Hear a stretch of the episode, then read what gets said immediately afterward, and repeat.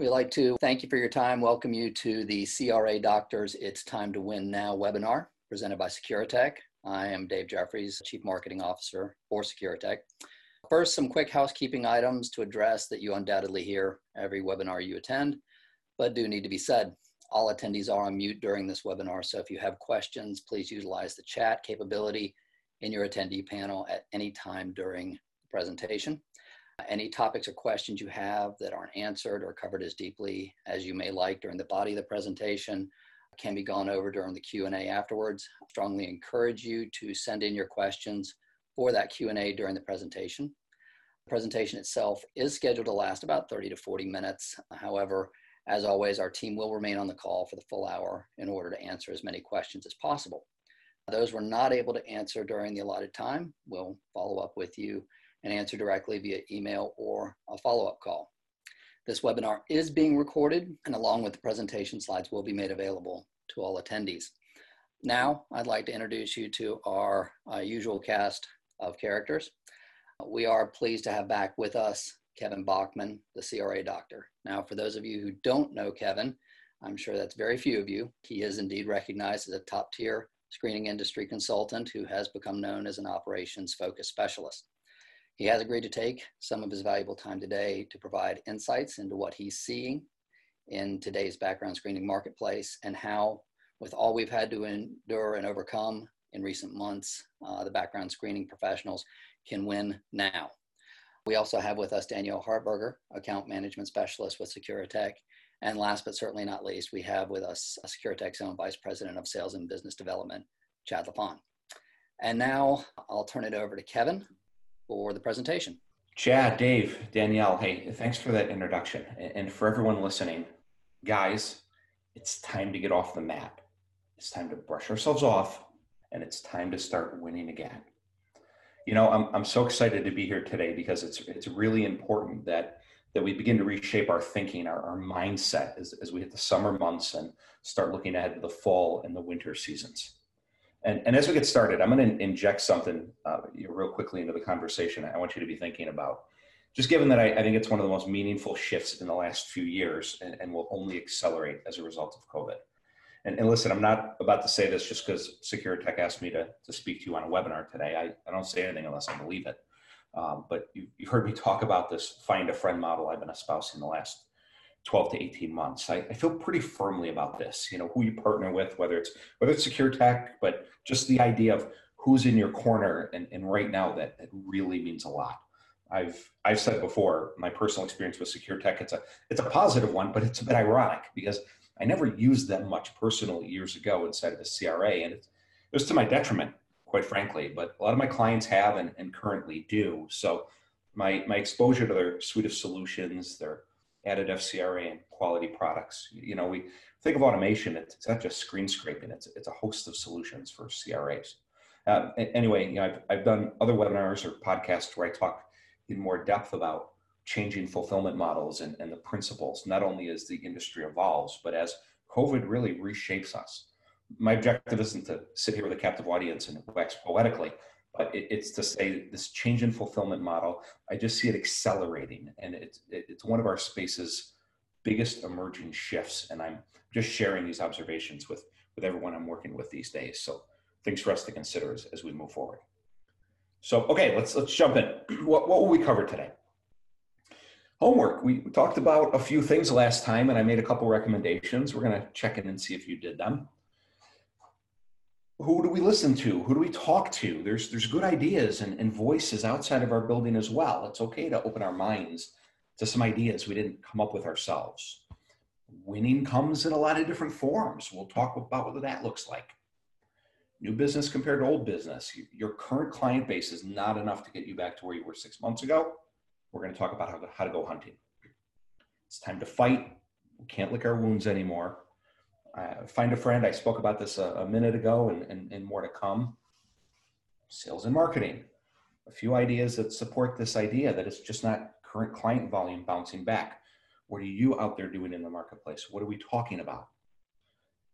How quickly or slowly we move. You know, anyone who thinks recent upticks in volume last couple weeks is a straight line path back to where we were, I think they're going to be in for a surprise. And, and this last point, I remain extremely optimistic about. It's, you know, it's our own abilities to convince someone that we're the partner of choice. And if I were running a CRA today, which I can't, mostly because I've been teaching my seven-year-old how to carry the one as his kindergarten teacher for the last couple months, uh, the ideas we're, we're discussing today are going to position you to do the exact same thing. So, but before we get started, uh, a brief introduction to those that, that, like Dave said, I may not have met yet. I've served in the industry for about 20 years. Currently, I'm a consultant to a variety of companies in our space, helping them provide more consistent, compliant, accurate reports while supporting their service and sales teams to improve revenue, retention, profitability. I also work with employers to create programs and partner with CRAs that best fit their needs. It, it just gives me a greater understanding of, of what end users want and, and the knowledge levels about their program and, and how that fits within our industry my point in sharing that there is I feel really fortunate to see a 360 degree view of each stakeholder, the relationships, the capabilities. It's that perspective that lets me address these topics from a couple different vantage points. I'm also involved in PBSA and have served in several different leadership capacities. Currently, I'm a member of the Background Screening Credentialing Council, which oversees the accreditation program. I sit on the Industry Practices Committee and its steering committee, which provides hundreds of screening companies with guidance on operational and compliance matters. And Pam Devata and I launched and co-chaired the inaugural litigation avoidance committee way back in the day. Lastly, I host Background Check Radio, a podcast on iTunes to serve the screening industry and the best way to run a profitable CRA. Please subscribe, comment, or rate it if you need trouble falling asleep at night. All right, have we done our homework? I'd like to start by revisiting the recommendations and, and, solutions I proposed the last time we talked. Have you or your organization created different forecast models at the following drops in business? Have you upped the number of account reviews you or your team have done to, to get in front of more clients for a variety of reasons, which we'll talk about more later? Have you reviewed your policies, procedures under the accreditation standards if you're thinking of applying? If if you're already accredited, have you reviewed this with an eye toward your next uh, desk auditor or on-site? Have you focused any increased energies on training, teaching, developing, auditing your team or your processes? Are you fertilizing or watering those partner relationships? Are you current on your bills or are you holding on to more cash than, than you need to? And, and lastly, did you review your personnel and identify which team members might be worried about you and thus look for opportunities with other companies? because I'll tell you, it is an awesome time to hire. And a lot of companies are looking to take your best people. So that brings us to our poll question. And as, as Dave launches this, you know, listen, no is a perfectly good answer. This is a judgment free zone here. Nobody will know how you responded, um, especially if you missed the last webinar. You know, it's not going to be used against you. And, and while the answers are insightful for the group, it's, it's also good for me to know is it just lets me highlight or focus on a particular situation if I if I get a little more insight into whether you guys are doing it. So right, I'm going to leave this up. A few answers coming in. Let's uh, leave this up for just uh, about 10 more seconds and then we'll close it out.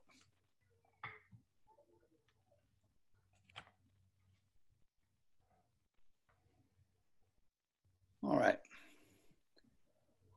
and let's share the results. All right. Yeah, that's fine. And and you can you can bring that down. We have oh, maybe um, you know only a fifth of our attendees so far today have kind of weighed in. I, I know we have uh, probably over 100 people on this call, so that's that's fine. Um, and and again, we did it a couple months ago, but um, I, I, appreciate you guys sharing that feedback. You know, some of these things uh, we're going to talk a little more in depth. Um, especially the account reviews and, and how to strengthen some of those relationships and, and pay attention to that staff risk. So, um, okay, the answer is they're, they're not all inside your building, right? There's no shame in recognizing how you feel. There's, there's no shame in saying it. it transparency is good, right? We, we just need to pair that with an action plan. One of my lifelong friends once, once told me, he said, Hey, regret's like a suitcase. All you got to do is put it down.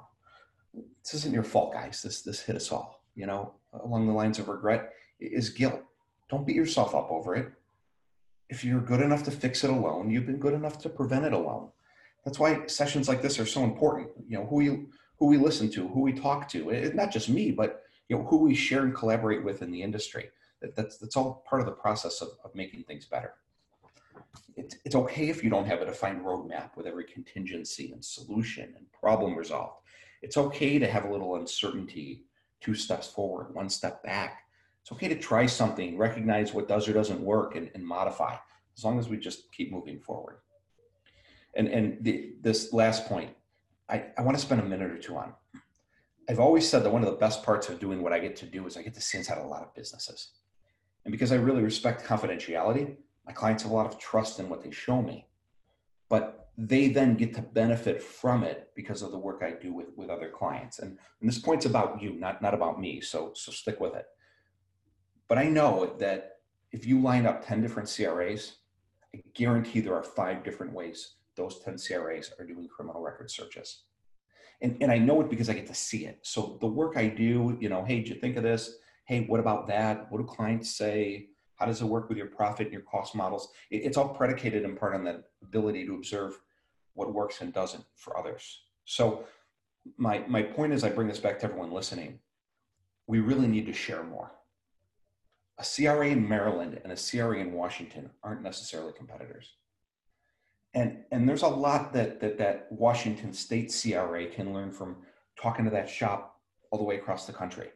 You know, a, a shop that thinks they're at risk by talking operational fulfillment procedures with, with another shop. You know, I, I, our challenges are probably a little bigger than that. Um, even extend some of these ideas to sales support or service strategies. You're not going to lose your best client because you gave someone else a sales tip in exchange for their tip on how to choose the right alias names. I, I promise that's not going to happen. So, all right, victory. And, and I'll spend time later talking about this in, in more detail, but victory is a bunch of different solutions, not one magic bullet that's a panacea to, to all of our problems. On the ops side, victory is an absolute commitment to getting it right before delivering a consumer report. On, on Background Check Radio on the podcast, I riffed for 10 minutes or so on how accuracy is the new turnaround time. And without doing 10 minutes of it here, I'll tell you, I'm a lot less concerned right now about my employer client leaving me because I'm two hours slower than before or two hours slower than that competitor claims. Especially if my client's volume dropped and it's not as go, go, go as it used to be. But I am terrified right now that my client who's just gone through this major shock to their business, who's been told to look at their vendor spend, who's 18 months behind on due diligence because they were busy, whose volumes dropped by 50%, individual searches and issues are now looked at a lot more closely because they have more time. So I'm terrified that clients will bounce if I start messing up. Or if I was messing up at the same rate that I was last year, because it, it's not going to be overlooked as, as, as much as it was last year. So yeah, I, I need my ops team really passionate about getting it right. My support team.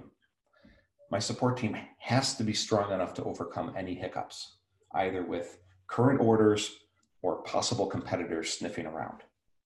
Uh, a shop advertising a super high fulfillment rate in a county that they claim to fulfill, but we still have as a closed county because we know our method is a real search and that method might be an outdated data repository search.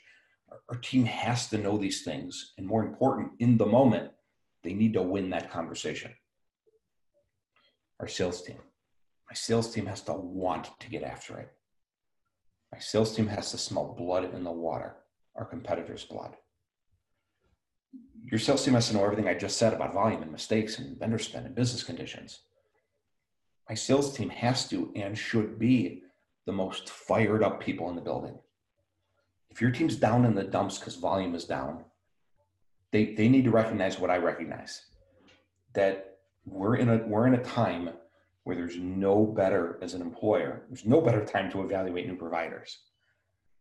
If I'm an employer a few months ago, I'm not bouncing in the middle of my busy season when my volume's risen for three consecutive years. It, it's too risky. But now Sure, I'll watch that demo you keep asking me about. Lastly, my leadership team needs to be thinking. Too many leaders do. There's a lot of people who can do that. But sometimes in our space, we're all background checkers on this call. Leaders love doing background checks so much, they kind of neglect the background check business. And, and that's coming home to roost right now. What's another small, simply meaningless way to win? Keep your office door open. The team's looking at you. Do, do they see confidence? Do they see worry? And yeah, it might be a virtual office door right now, but do they see an accurate view of the landscape? Is your tenor too optimistic, too pessimistic? All, all of this matters. All right. The sooner we understand that business in the future won't look like business in the past, the closer we are to winning. Your old business will not come back to February 2020 levels. It just won't. Now, for some of you, Kevin, you're wrong. And, and, and for some of some sectors, it's booming. But across all, at a macro level, we're down and we're down by a healthy amount. And, and even for these sectors that are booming, right? What happens when the increase in hires was to accommodate a certain business condition caused by the pandemic? And that certain business condition, it, it won't exist in three months. That, that volume's gone. Remember, 40 million people have lost their jobs since March. And we got all excited because last month, two and a half million new hires, which was awesome for those two and a half million and millions more are, are temporarily spared because of PPP loans. But what about the other tens of millions? So let's not fool ourselves by getting caught up in the headlines right now. So th- this means my path to victory is not waiting out my client's business conditions. My path to victory is not solely new products. My path to victory is not a huge technology spend or cash fronted for another integration, hoping that link up will create more leads. The, the path to victory is kind of all of those things. Doesn't mean open seven new business initiatives all at once, but we need to recognize that there's a number of opportunities for us to claw back out of this, some of which we've talked about already, a lot of which we'll continue to talk about. But again, there's there's no one silver bullet. All right, what do employers want? What don't they want? Listen, I love continuous monitoring. I love employee rescreens and return to work screens. As a background checker, they are very useful risk management tools. But if I'm leading a CRA, I'm not putting all my eggs in this basket. I'm not banking on an employer who lost 50% of their revenue rescreening employees who they furloughed for 50 days. I like continuous monitoring. And there's a number of fine providers in our space, including SecureTech, who can help provide these solutions. But I don't believe a sizable amount of a CRA's new revenue in the near term will come from convincing employers to spend money monitoring 100% of their workforce when they're already pushing back on the cost of screening the 15% of their workforce that are new hires. Again, some are going to buy. I think that's great. But my point here is to say if you're outlining new sources of revenue and you're assigning percentage probabilities to each, I, I don't think these are going to generate the overwhelming amount of the new screening dollars spent in our space. New clients and current clients. Let's fire up those sales and marketing engines. And I, I don't mean go out and hire a bunch of people or start spending a ton of money on digital marketing campaigns. I mean, just think and understand, like I said before, there's going to be a lot of employers doing vendor searches later this year. So, what do we need to do to position ourselves as experts for when those searches begin? In, instead of thinking of your go to market strategy as determining what you have and finding people want to buy it, think of it as what pain do people have and how can I help them fix it? what information is at our disposal that we can use as weapons inside the sales process. Many of you listening don't have hundreds of thousands of dollars budgeted for digital marketing campaigns. You don't budget hundreds of thousands of dollars for sales training. So I, I think spending 10% of what someone else spends, hoping to get 25% of what they get, isn't a great action plan for us. And it's not even just the money you spend, but the time you spend trying to make it happen. So instead, I'm a, I'm a big what if, what's different guy.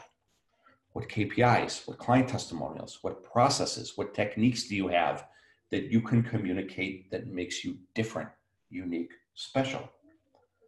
Are you going to be the 37th CRA telling me your turnaround time is 24 to 72 hours? Are you going to be the 37th CRA telling me you're an industry leader? I count these things, by the way. I go to websites and I count how many people say these things. I'm not just pulling this number out of thin air you know, are, are you, are you going to tell me like everybody else that you leverage technology, that you're a partner of that ATS, you focus on streamlining the, the hiring process? Now, for most of you listening, you're probably saying to yourself, oh, crap, I do that. So I'm, I'm not saying you're 100% wrong. I'm not saying it's totally wasted effort. I, I'm, I'm not. But my point is to urge you to look at the landscape. You know, when I, when I work with a, a new shop, one of the first things we do, we look at their individual strengths, the solutions they help their clients solve.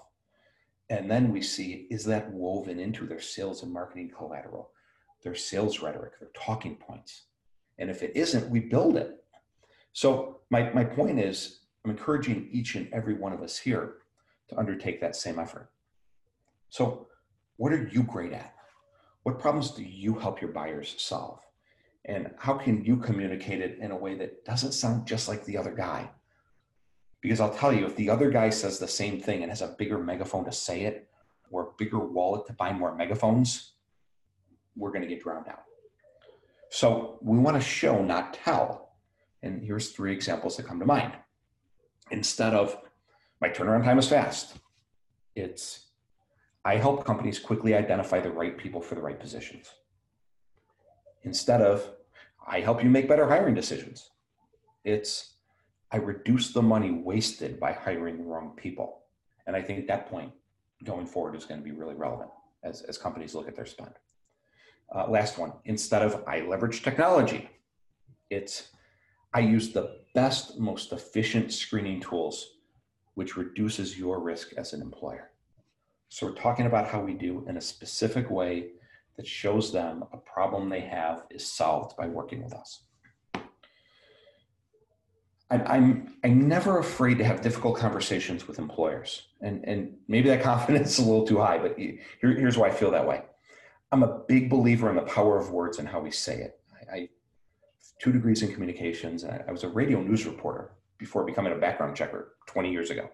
So I, I believe in what you say, how you say it, your tone, the rate, the pitch, inflection in your voice, much like I'm doing right now. I, I think it makes a meaningful material difference that goes beyond just the words that you say. And, and because I believe in that power, I'm, I'm not scared to say no to a client's request if I, I think it places them or us at greater compliance risk. Know, when others might wring their hands wondering if a client's going to leave if they, they say no, you know, it's about the how, not, not, not the whether. It's not about whether we say yes or whether we say no. It's how we do it and, and how we phrase it. I'm not afraid to fight for a price $2 higher which increases my profits and margin. If I'm presented with a competing price from a prospect, and if I know that competitor might provide them with a, a different product, a subpar process, less support, I, I'm comfortable having that conversation. So I, I fight for, for what I believe is right and what I believe benefits me because I, I believe in the power of our voices. You know, our, our ability to communicate, you know, we can create and harness this this power rhetorically. And you know, kind of my, my last thought on this, you know, I, I firmly believe the lack of attention that's, that's paid to what we say and how we say it is one of the most underutilized, least expensive, most powerful and profitable solutions in our space. You know, it helps you get more clients, it helps you keep more clients. It deepens that trust your clients have in you, and that creates a mode of protection, which is really important right now and it can be taught to your teams. But I, I worry a little for those that, that look inside and, and don't see that strength. Machine selling. Those who listen to me frequently know I, I think there's a lot of different ways to build an empire. So here, here's an argument for those that sell uh, a little differently. Machine selling is just a generic term that I assigned for a, a less customizable process, maybe a take it or leave it product offering. I'm not saying a shop that isn't nice, but maybe a shop that says, hey, this is what I want to focus on and just creates the tactics to execute it. Maybe they offer five different options, but that's it. Rather than a shop that ties themselves into a pretzel trying to accommodate every little permutation of each client's ordering package, which listen, I've done before. I'm still a fan of, and I think there's a right time and place for it. So, you know, neither of those two approaches I outlined is necessarily right or wrong as long as the sales material, marketing collaterals, talking points, etc., are all aligned, marching to the same goal. This this machine selling approach, you know, when the buyers are of a similar mindset or perhaps in a similar industry, that can work very well. And, and like I said, I'm, I'm preordained to the other, to that customization. But a lot of buyers do kind of appreciate the simplicity, maybe a little more streamlined approach. It, it reduces the paradox of choice, that the ironic observation that the more options we give some someone as, as buyers, the harder it is to make a decision. That increases friction in the process and can lower conversions. So whatever sandbox you live in, again, it's okay. Just chart your course and, and make sure tactics are aligning to the strategy. Okay, a few of these things we've we've talked about a little bit. The current economic conditions around us. Don't get too down if and when conditions approve, but you're not immediately a part of it. Right? That's okay. Don't feel too good if you're blazing away, but doesn't seem like the rest of the world is, because you might come back to earth a bit. The, the example I said about um, our, our, our increase in volume is due to a specific business condition caused by the pandemic. You know, whoever has Instacart is rocking and rolling right now. And when there's a vaccine, they will not be rocking and rolling at the same level, right? Th- things like that, that that are gonna are gonna change a little bit. Okay, but the micro, the micro is us. What's in front of you? That's really all we can control. Yeah, we're talking about sales and marketing. We're talking about support, fulfillment solutions here. And, and those are techniques that do create a better long-term future. But don't get too far ahead of yourself on what those initiatives bring. They may and likely will bring some good, but it's a future good. Let's remember to also think about what's good right now, what's good tomorrow. Don't jump over six nickels to get to one quarter. It, it all adds up. Doing more of what you do best, refocusing, it's, it's not retreat. Doubling down an idea or something that you believe in but might, might not have had the capacity, the wherewithal, the courage to do before. Don't run from that. It's not failure if you don't spend the next 30 days marketing on LinkedIn the same way and saying the same things everybody else is doing.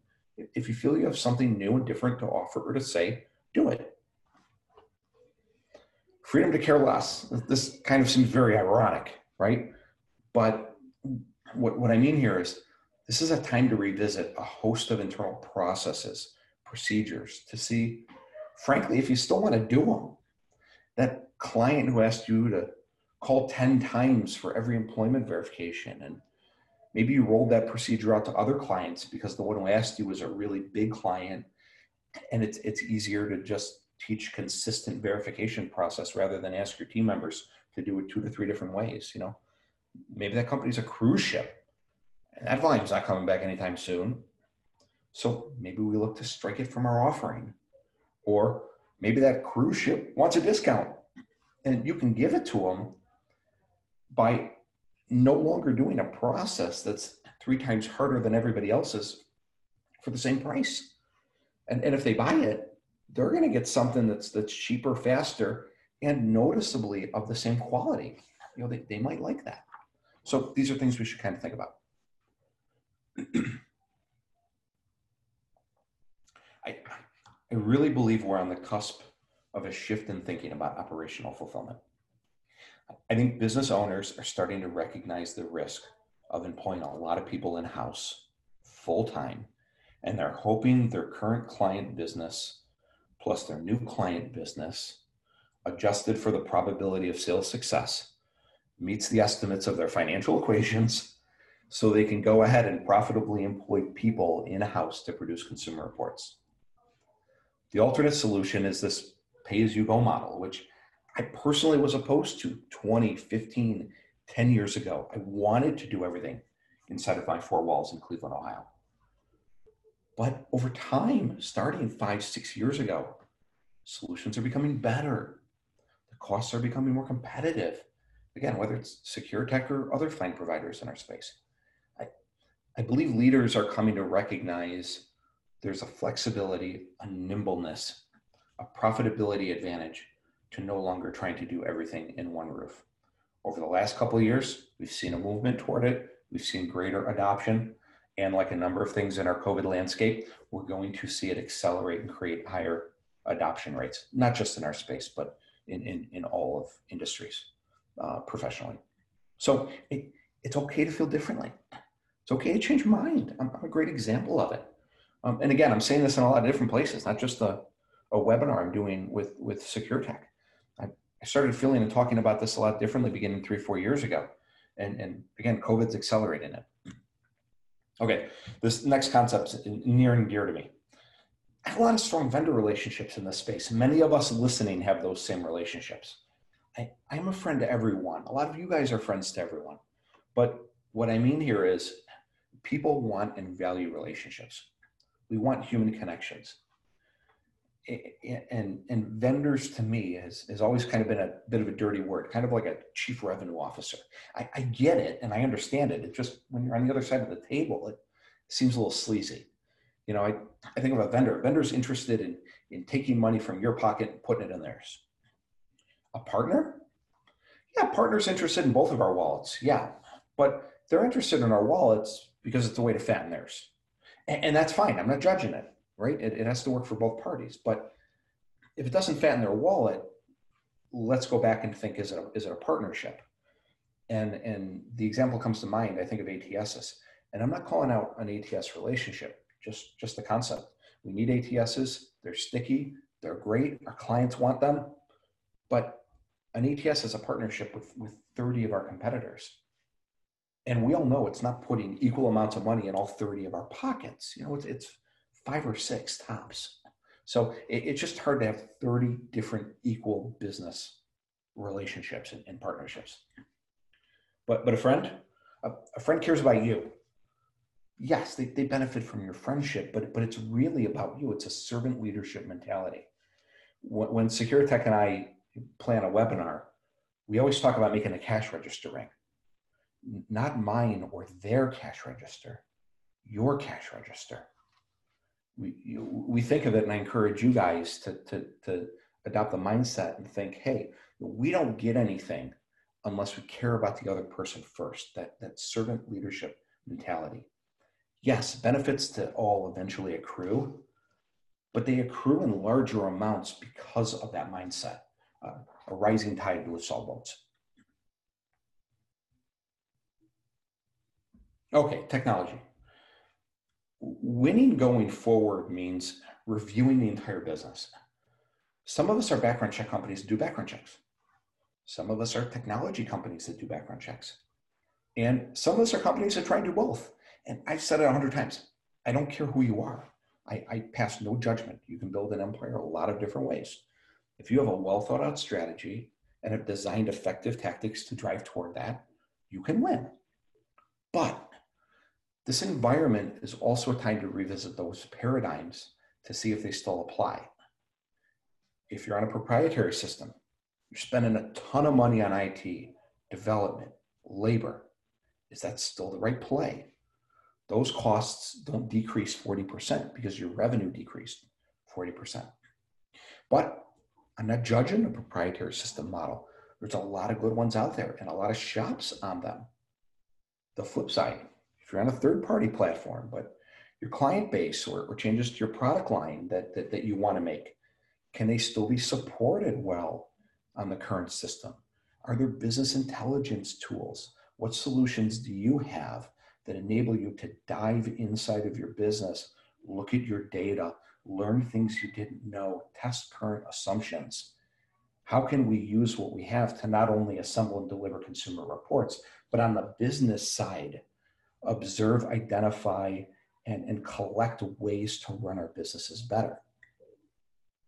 I'm, I'm fond of saying building an empire isn't just about beating up vendors on, on costs and throwing money at a tech solution. But when we review the business, right, we, we can't ignore what will be a, a future six months ago that, that, that we didn't expect six months before. We just have to consider these things. And, and lastly, how do you get your information? Are you running into a court every day? Are you, are you scraping or using automated search solutions? Is a combination of both?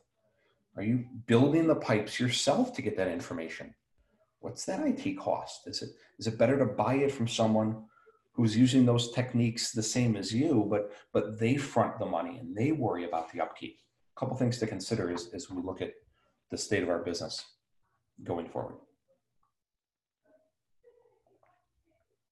Okay, a few of the themes we've, we've covered here already, uh, but a couple insights that, that I want to share. hope's not a strategy. You know, we're, we're talking about winning here, but it's also about minimizing losses. I did my first COVID webinar um, 100 days or so ago in, in mid-March. And I outlined some, some real here and now solutions as we entered the crisis. And hopefully some of you implemented the solutions. If you need to go back and, and listen to it, it's, it's on the podcast or, or ping me and I'll, I'll shoot you the link. But I, I, I reiterate here, waiting and hoping and walking in the door the same way we did in February, that, that's not going to be long-term beneficial to our business. PPP, your healthcare in volume increases, your staffing clients surging right now. That's great for now, but, but it's not a sustainable long-term play for us. So we need to fundamentally rethink how we operate, how we fulfill, and, and most importantly, how we communicate and present ourselves to the market. There's hundreds of CRAs out there now worried about their future. The ones who capitalize on some of these principles are, are the ones who are going to make it out stronger everything's on the table, right? Sacred cows aren't sacred. Clients and organizations are not, and excuse me, clients and employees are not and will not be loyal beyond the benefit to themselves, their families, their organizations. And, and that's things to say and it's things to hear, but sometimes we kind of need to remember that and we need to we need to say it out loud. Why are we doing it this way? Is it is it still valued? This this speaks to those legacy processes, those unlimited verification attempts for $9.25. And, and even today, you may have that client who says, Yep, I still want it, but be really sure about the stability of that relationship. Because I'm betting someone somewhere in the organization doesn't like the added time it's taking. So we need to consider who's saying that to us. Is it the admin? Is it the VP of HR? Because if it's the admin, I'm betting the VP, you know, that's your day to day contact. I'm betting VP of HR would rather have 88% fulfilled in three days than 92% fulfilled in six. And if I'm a competitor, I'm finding that VP of HR. I'm finding that person who prefers the 88% world. And I'm hitting you over the head with it from a competency standpoint. So, fair or not, right or not, you know, this is an example that turnaround time will be used against you in the marketplace. Now, if it's the VP of HR who says, do six days, man, yeah, you're in the clear, right? Disregard everything I just said. But chances are it isn't. And that will be found by somebody during the sales process. And, and I think they're going to use it against you. So it, it's a lot of risk for me. Because that, that leads to the final point. I, I don't know how many of, of the special one off things we do are valued relative to either the cost you incur, the hardship it places on an employer. You're doing an extra thing one out of a hundred times to make sure that the bad thing doesn't happen one time or the process doesn't skip one time. You know, we just not kind of need to filter this into the overall relationship, especially when we think about the army of salespeople that are going to be coming after our client bases. You know, yeah, they, they may be asked for it, they may be demanded, but and especially if you're not charging for it, it it's just something to kind of consider I'm, I'm not imploring, employing, or excuse me, I'm not imploring everyone here to raise prices right now. I'm not imploring people to unilaterally cut process steps without client buy-in, but but I do think there's a middle ground where you can explore, communicate changes, but but we have to, you know, we need to always show the value to the client, of course. But there's ways you can identify a client solution that solves their problem just as well and can make you a little more money you know, because we have to remember winning isn't just more revenue. Winning isn't always getting the business for a dollar less. Winning is achieving your, your organizational goals, which of course can and are financial, but often it's we're going to strategically reposition ourselves. Uh, we're going to diversify our client base. So maybe we're not so exposed next time. We want to reposition from a messaging vantage point. So we're, we're attracting new and different leads to us and back to the diversification idea you know maybe we, we want to be not so heavily concentrated in one industry or it's really risky we have one client that's 30% of our business and, and you'd be surprised how many CRAs have one client that's 30% of their business so if you listen to this you're, you're not alone a lot of us have that client just just make sure it's valued before we continue to do these things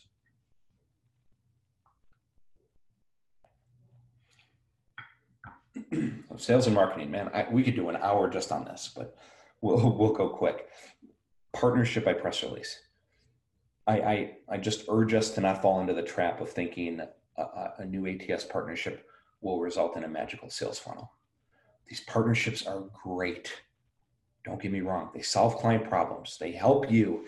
They help the ATS. They're sticky, like I said before. But these ATSs have partnerships with everybody.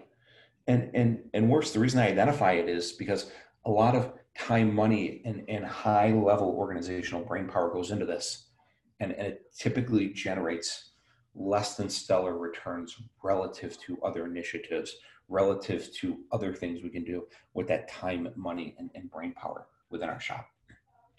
All right, Father's Day. I, I uh, there's there's so much out there today, and yes, I appreciate a Happy Father's Day uh, mention, but you know, buyers are giving something a second before they decide whether to read it or not, and and in that second, when you have them, want to give them something that they value, something they can learn from, something that solves their problem.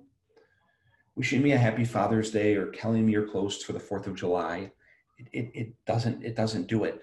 And and you know it's it's it's like I I'm struggling to say it not because I don't feel passionately about it, but because I know these messages are so well intended. But I mean, if I had a nickel for every time, every email I get about Father's Day and Memorial Day and Fourth of July and, and you know it's just let's when when we communicate when we when we send our messages create our messages like let's be the shop that solves a problem. All right rescreening we talked about this. You know we just need to calibrate and, and set proper expectations on what what new revenue will get you out and, and what won't. I don't think this is it. And, and when i talk about this because this is the second time it's come up i'm not saying it from the vantage point of negative negative negative. I'm saying it from the vantage point of my estimation, what I see, what I hear, what I think. And if I can share this guidance, then it allows us to kind of refocus our energies elsewhere. So it's not negative about it. I'm not trying to be glass half empty here. I'm, I'm pointing out the things that I think uh, will be positive solutions for us and which ones are, are kind of traps for us to avoid. Okay, our talking points. How we see ourselves in the eyes of the market, what we say, how we say it. Um, like I said before, I'm a huge believer in our own abilities to persuade. And I can tell you firsthand, it's a lot cheaper and a lot more effective financially to teach people how to think and write and communicate than to spend the marketing dollars trying to, to say the same thing as someone else. Why? Because we're never going to spend enough to really break through with the same messaging.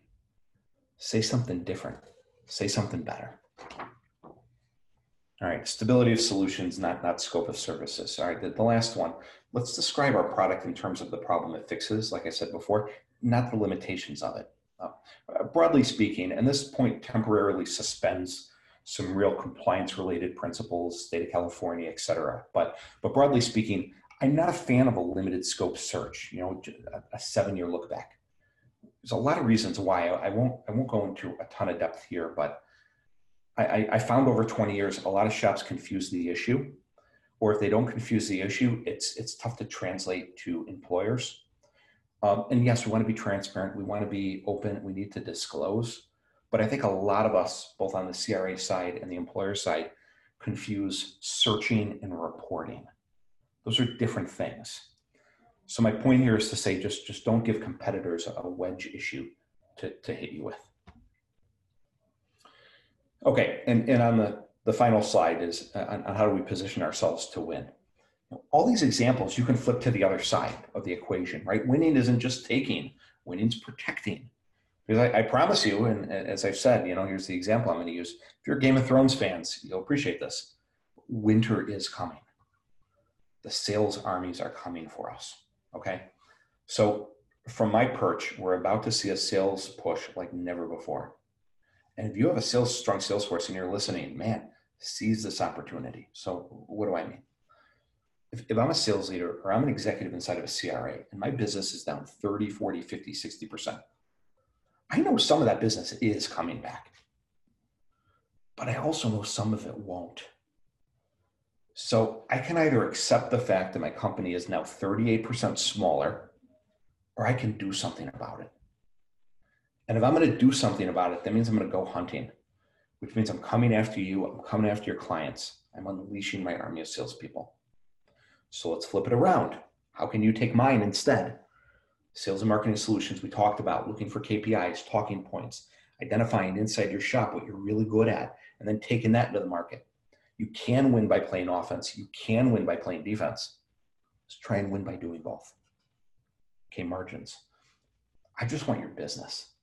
Really don't care if I used to be at 60% gross margin and I want to be in the future, but right now I can get the business at 42. If I can get it at 42, I'll take it, I'll figure it out later.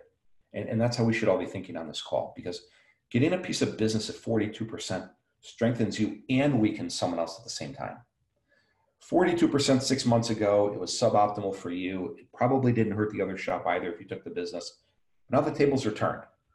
I'll figure out how to bump up margin in 2021, but yeah, for now, I want it. All right, account reviews. Reviews are the first, second, and third best ways to protect your business in this time of crisis. If your competitors are unleashing their sales staffs, I want you to have been in their office, your client's offices, virtually speaking, two weeks earlier, demonstrating to that employer why you were their best friend yesterday, today, and will be tomorrow. I, I know there's a lot of people who, have heard me say this before on a webinar or a podcast. I, I won't dive too much into that, but reviews are such a low cost, inexpensive solution with immense dividends. All right, and, and, and, the last point, it ties into this account review principle. I'm not saying everything here is 100% spot on. We're going to get together New Year's Day and say I was right about everything. But I, I implore us to kind of kind of buy this concept. This is not 2008. This is not an economy that over a 12, 18 month period slowly staggered into a recession and then fell, you know, off a cliff in, in September, October 2008, but then clawed back at 2.1% GDP growth for a couple of years. This thing fell off a cliff and, and there's no soft landing. It's just how many bones are you going to break when you hit the ground? That, that's why we're talking about this. So, what did we cover today? And while the questions come in and, and Dave reviews this, here's another look, and we're going to leave this up a little bit to, to jog your memory. Uh, my kids want to know um, what questions you guys have. So, Dave, what do we got? Well, uh, first of all, I want to thank everybody for attending. Uh, uh, that indeed concludes the main body of the webinar. And thanks to you, Kevin. Always great uh, information. Um, as mentioned at the outset, we will open the floor to attendee questions now. Please type your question uh, to Kevin. Uh, and um, let's go ahead. We have a couple. And, and, anything we don't get, because I also got a couple separately on, on LinkedIn or just via email that you might yeah, not have, Dave. We just got one that came in here, Kevin. Cool. yeah, and anything we don't get for anyone who has them, uh, we'll, we'll find you guys separately too. Sure. What's the most effective way for CRAs to prospect employers today? Cold calls, emails, mailers, or partnerships?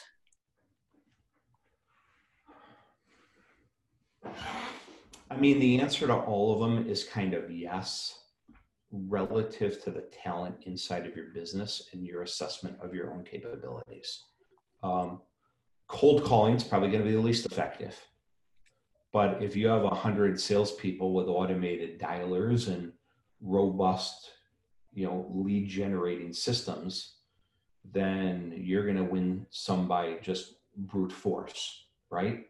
Um, so that solution is really going to be specific to an individual shop. Um, for one shop, it's the worst solution in the world.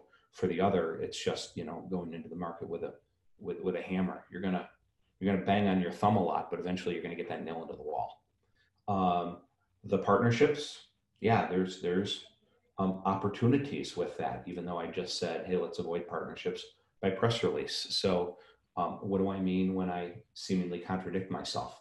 Um, uh, Kenexa, and I'll just pull them out of out of thin air, right? Good company, but like we all have relationships with Kenexa, but there's a hundred plus ATSs, so would I, you know, I, when I say avoid partnership by press release, it's, you know, understanding I'm not going to get probably a ton of leads and referral business by being the 37th Kenexa partner, but I might, uh, by being the second or third partner with a different ATS that's smaller. Maybe it's a more regional play or an industry specific ATS. So partnerships, when I think of opportunities with partnerships, uh, I have no qualms about being the third best friend of somebody 20% the size. I, I, I think that's a real opportunity for us. What were the other two, Dave? Well, we got another one that came in. Um, oh, if, sorry. If there were if there were two other um, parts to the question, I think there were four things: oh, cold calls, emails, and that might be one that, that we dig back up. Um, yeah, we're gonna have to. Okay, all right. Um, sorry about that. But the next one uh, actually came in during the during the presentation. Awesome. Sorry we didn't get to it beforehand, but uh, question is, are employers still shopping? If so, via what channel? I I, I think so. It's it's funny. Um, I think they're starting. I I think they're starting and or are about to start. Um, I don't think March, April, May our clients were shopping. I think in March, April, May, our clients and their HR teams were writing internal policies on what to do when their coworkers coughed on them. Um, so that was March and April. April and May was administering PPP. What do I do? This person doesn't want to come back to work. They're scared. What do they apply for? Difference between differences between furloughs and layoffs. Um, May and now into June is that return to work stuff temperature screening. What do I do? Do I open the office? Do I not open the office? So, um, and, and I know that because I read a lot of HR message board um, experts talking to experts stuff, asking each other questions. So every day I'll get a couple emails with uh, 150 HR people that are talking to each other. And March, April, May, this is all they talked about. Um, you know, a year ago, you could have HR people talking about 20 different topics. And I'm telling you, for the last 90 days, 95% of their chatter has been about one topic. As the calendar turns, this is when they're going to start saying to themselves, you know, like, hey, I, I haven't done vendor due diligence in 18 months. I've been really busy. Or their boss is going to come to them and say, hey, get me 9% you know, discount on my vendor spend. Start making some phone calls. So that, that leads into you know, the second half of the question. Where are they going to go? How are they going to get there? Uh, I, I, think some of it is literally the Google machine, background check vendor, or its providers. So that's where, where I think about what's our messaging. How do we get in front and craft, not so much for SEO purposes. I'm not saying that everybody's got to go spend $100,000 on SEO services, um, but I think they're going to um, they're going to ask their friends, they're going to ask their colleagues, either locally or within similar industries. Uh, they're going to do the Google machine. Um, they're going to think of people that they that they know or know of, but might not necessarily have a relationship with. So, uh, you know, the people you met at the Chamber of Commerce, the people you met at the trade show, um, the RFP you got invited to, where maybe you were a finalist but you didn't win. Uh, maybe you did some demo searches. There's a good but not great relationship, but that's 12, 18 months old.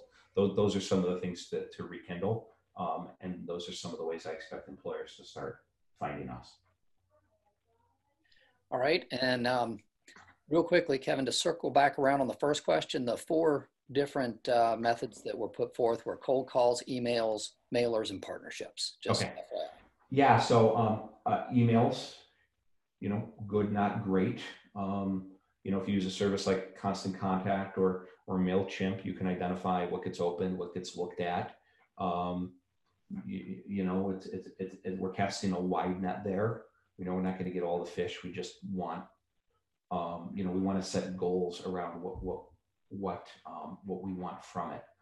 I like um, email campaigns, digital marketing campaigns uh, a little more, and and I will I will suspend right now. You know, the SEO or the marketing agency spend, and, and I thinking of my wife in the other room right now who runs a, a, digital marketing communications agency. So um, you know, I, I, know what goes into that, but I, I think of the success of those campaigns relative to the cost.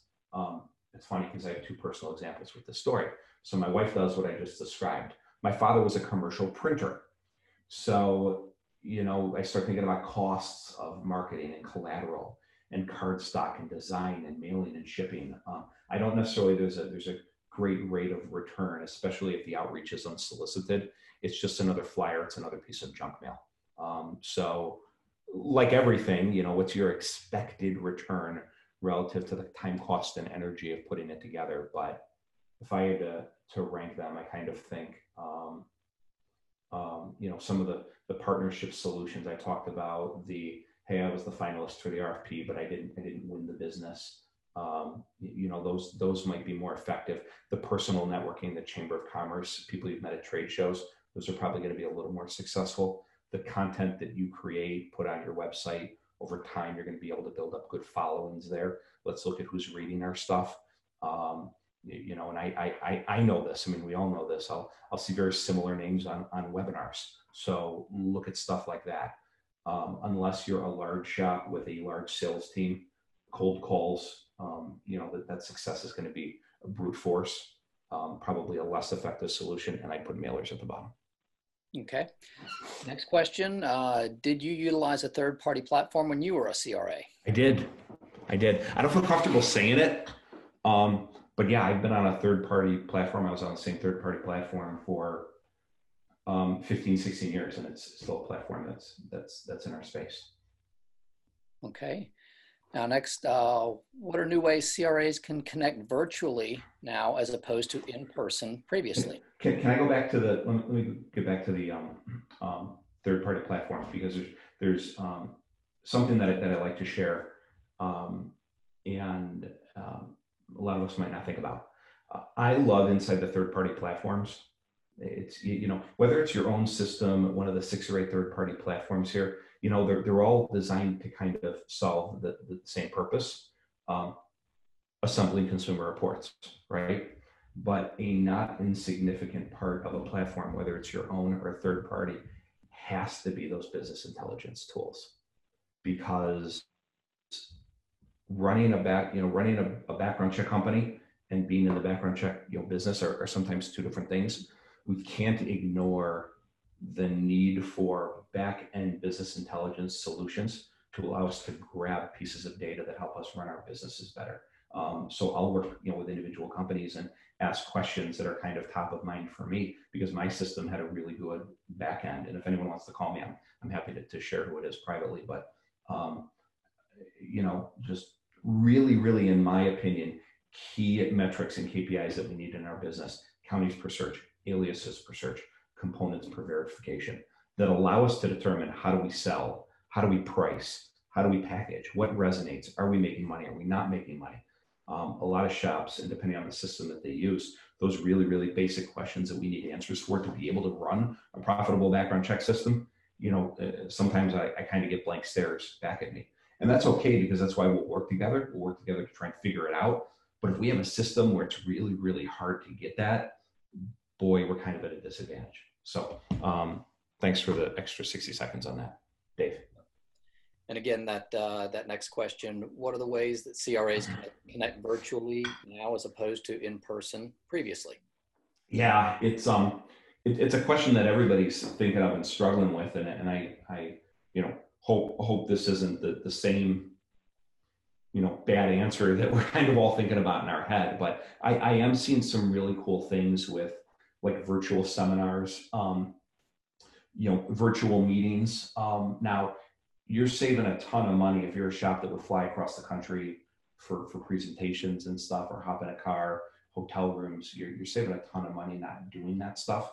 But i am seeing some kind of really cool um, organizations being like, hey, from one to two o'clock on, on this day, yeah, our, our leadership team is available and we're, we're doing either, um, excuse me, you know, thought leadership stuff like this, or hey, ask us a question. We're all going to be hanging out. We're going to be doing virtual uh, networks, um, um, individual meeting rooms, but but we're doing virtually, kind of a way to bring um, prospects or users into a situation. And I think one of the benefits is you can kind of give them a higher caliber leader. Um, you know, you, you might not get a executive hopping on a plane to spend a day and a half back and forth to go meet with a prospect. But yeah, you know, uh, a, a 20 minute, you know, one-on-one consult where we're talking about this, I think can be really, really effective. So um, in a lot of ways, it's taking kind of that same lead list or those same prospects that, that we talked a minute ago about identifying and, and giving them the, the solution. And in many cases, maybe the um, you know the, the barrier is a little less for them. You know, they don't have to let somebody in the office. They don't have to reserve an hour and a half of the day for the meeting. You know, it's a quick 20 minute connect, 30 minute connect. So um, I, I, hope that was a, a, good answer. And Kevin, we're we're bumping right up against our hour here, but we got two questions that just came in. Cool. That are going to kind of require you to dust off your crystal ball. Oh, okay. Um, just quick answers. Uh, we should flag six months from now. Let's, to be respectful of people's time. What products do you think will become more relevant or less relevant for employers? Yeah, so that's a good one. I, I so you know, I, I mentioned continuous monitoring and rescreening, and again, I love the products, I love the providers, I love the risk it measures.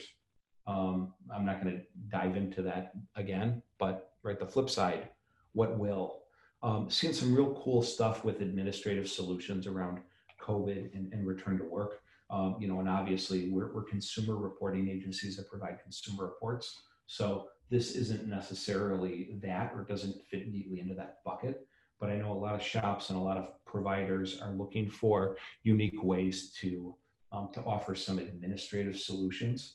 You know, we're, we're uh, we we help people put things in file cabinets, you know, virtual or physical file cabinets. We collect data and, and we make that available to a lot of people that can use to run their business. So there's a temporary, you know, so there's kind of a natural lead to that. I compare it to my reporter example. People are like, well, you used to be a reporter. Why do you do this? I said, well, same kind of thing. You know, you're, you're gathering information, you're collecting facts, you're telling a story. You're just not doing it in front of a microphone. You're doing it on a piece of paper. So this is kind of the same kind of thing. We're collecting information, we're making it available. So there's some shops and platforms I know that are trying to make those solutions available. Uh, in terms of what I consider our typical screening solutions, uh, I, I am a big fan of the low cost, low probability of finding a record, but hugely impactful when you do find one. Um, very high risk to the organization, huge penalties for non-compliance. I'm thinking financial sanctions screening, homeland security screening, terrorist watch lists. Um, you know, some of the the medical exclusions. You know, where where um, you know the the OIG or the GSA are really really going to come down on your clients for non-compliance um, or the terrorist watch list stuff. You know these products that we can sell for a couple bucks. Um, and I also like it now because, and I'll, I'll riff a little bit on kind of the quality of screening. You know, clients whose volume has dropped means their total spend has also dropped. So you get some clients that always wanted to spend 50 bucks and, and never anymore. Okay, their volume just dropped and their revenue dropped accordingly. But maybe you got a lot of clients whose volume dropped 50%, their, their spend dropped 50%. And they used to want to, they used to tell you they wanted to spend more, they just couldn't afford it. They wanted to buy federals, they wanted to do more counties, and they couldn't. Well, now they're not spending all that money. And, and I get their revenue might have dropped, and it's not going to be a, a proportional um, you know increase but you see what i'm getting at here. There's an opportunity for clients to do something a little bit better than maybe they couldn't have maybe they wanted to before but couldn't before and now they do which is great because that's more revenue per you for you per spend. But guess what happens when their volume isn't 50% minus anymore and it goes back to normal? Now you're in an environment where their volume's a little more than normal and now you're getting an extra $10 on background checks. Some of those are products that i think close those gaps. All right, let's do the last one here, 30 second response. I'm going to push you on this one, Kevin. I, anyone who knows me knows I never done 30 second response. okay, let's go. to your army of salespeople comment, how do I respond to clients who ask for price discounts after talking to a competitor? So sometimes you just got to get it to them. Um, and I don't mean that like we got to fold right away, but sometimes you can get something more out of it. Hey, can we re up for another year, etc. Um, like sometimes you don't want to, maybe you can't, and then we got to think of how do we say no. Uh, sometimes it's okay. What's that product look like? Is it apples to apples? Um, hey, this product is ten percent cheaper, but we've been partners for ten years, so you're comfortable telling me what that offering is. Let's look at it. It's ten percent cheaper on price, but wow, it's fifty percent cheaper on components or depth or quality. So in some cases, you got to do it. You got to give the discount to try and get something for it. And in other cases, let's look to see what's different that you can use as justification for for holding firm. That was 29 seconds. I think we did good on that. That was fantastic. all right, that's going to conclude it, everybody. We really thank you for your time, Kevin. As always, pleasure. Hope you all have a great rest of the week and uh, safe weekend. Thanks, everyone. Have a great weekend.